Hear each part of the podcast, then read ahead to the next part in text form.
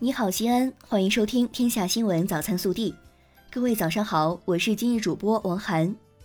今天是二零二零年六月十二号，周五，农历闰四月二十一。首先来看今日要闻。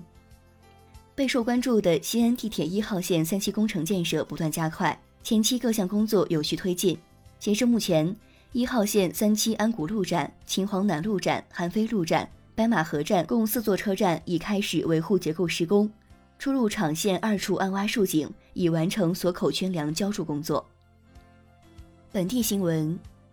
六月十一号上午，市委全面深化改革委员会召开第二次会议，传达学习中央深改委和省委深改委有关会议精神，听取重点改革工作情况汇报，研究审议市委深改委二零二零年工作要点、创新政府配置资源方式、生态环境保护等有关改革事项。六月十一号，省委常委、市委书记王浩与复星国际董事长郭广昌一行座谈交流。王浩代表市委、市政府向郭广昌一行来我市推动项目合作表示欢迎，并介绍了西安经济社会发展情况。六月十一号凌晨二时三十一分二十四秒，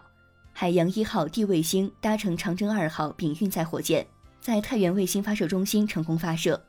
海洋一号 D 卫星将和当前服役中的海洋一号 C 卫星组成我国首个海洋民用业务卫星星座。航天科技集团五院西安分院承担研制了海洋一号 D 卫星的数传分系统，在卫星与地面之间搭建了一条信息传输通道。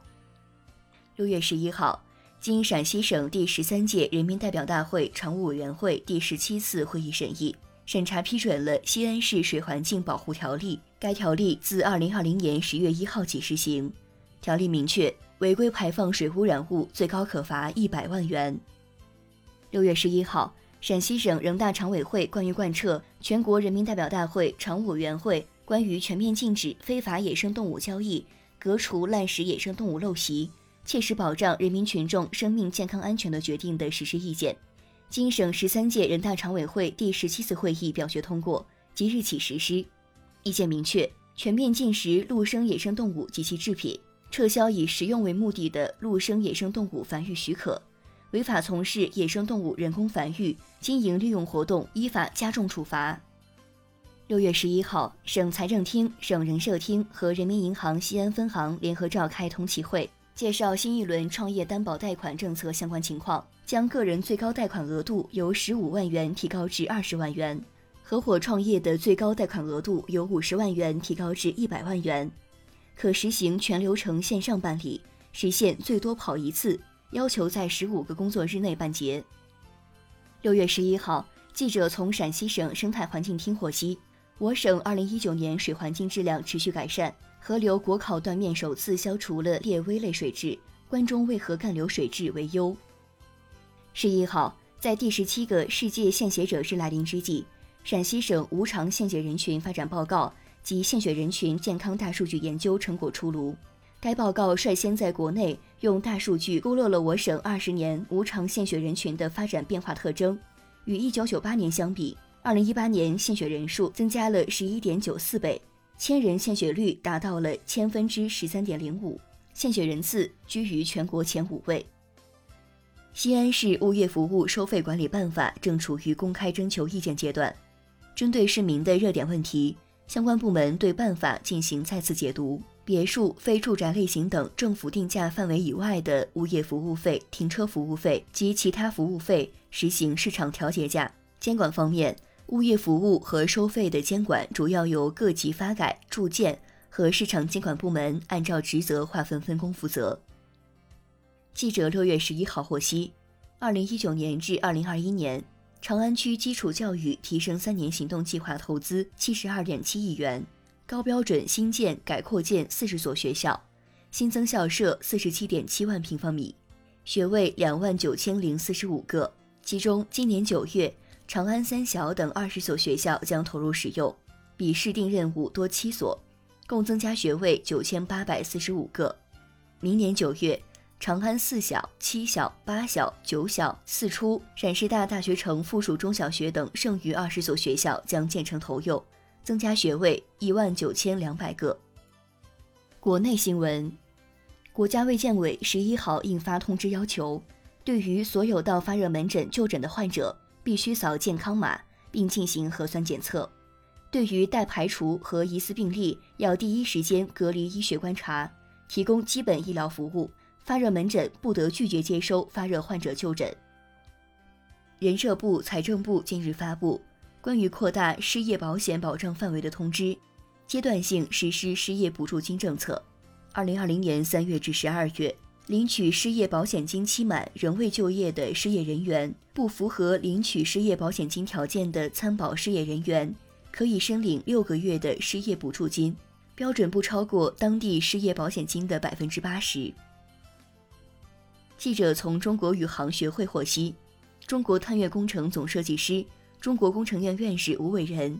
中国探月工程副总设计师于登云，嫦娥四号工程探测器系统总设计师孙泽洲等三位嫦娥四号工程团队代表，近日获得国际宇航联合二零二零年度世界航天奖。这是该国际组织成立七十年来首次把最高奖授予中国航天科学家。香港特区行政长官林郑月娥十一号根据基本法第四十八条第三款签署经特区立法会通过的国歌条例，该条例将于六月十二号正式刊宪实施。就网传滴滴司机性侵直播一事，记者十一号晚从河南郑州市公安局了解到，目前当地警方正紧急核查，有进展会第一时间通报。滴滴出行稍早前发布消息称，我们已关注到网传滴滴司机性侵直播的信息，已报警并正在紧急核实，一旦有进展会向社会公众及时公开。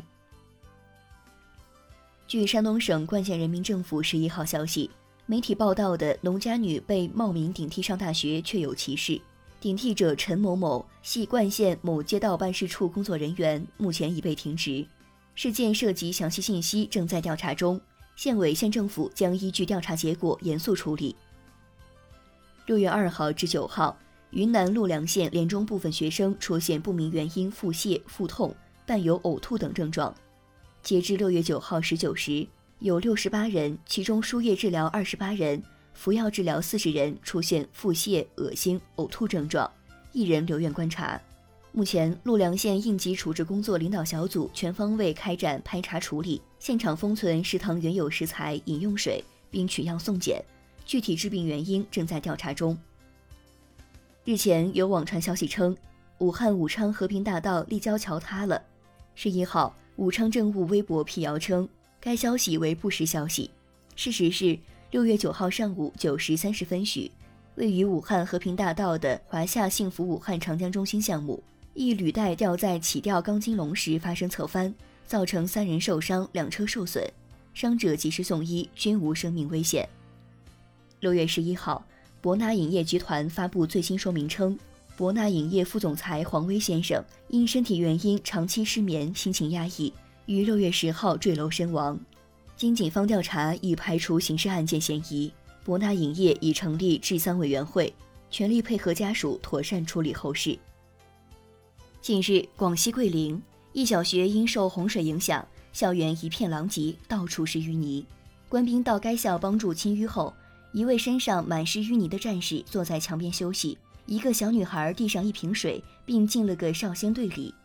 战士起初有点懵，随后立马站起来回了一个标准军礼。以上就是今天早新闻的全部内容，更多精彩内容请持续锁定我们的官方微信，明天不见不散。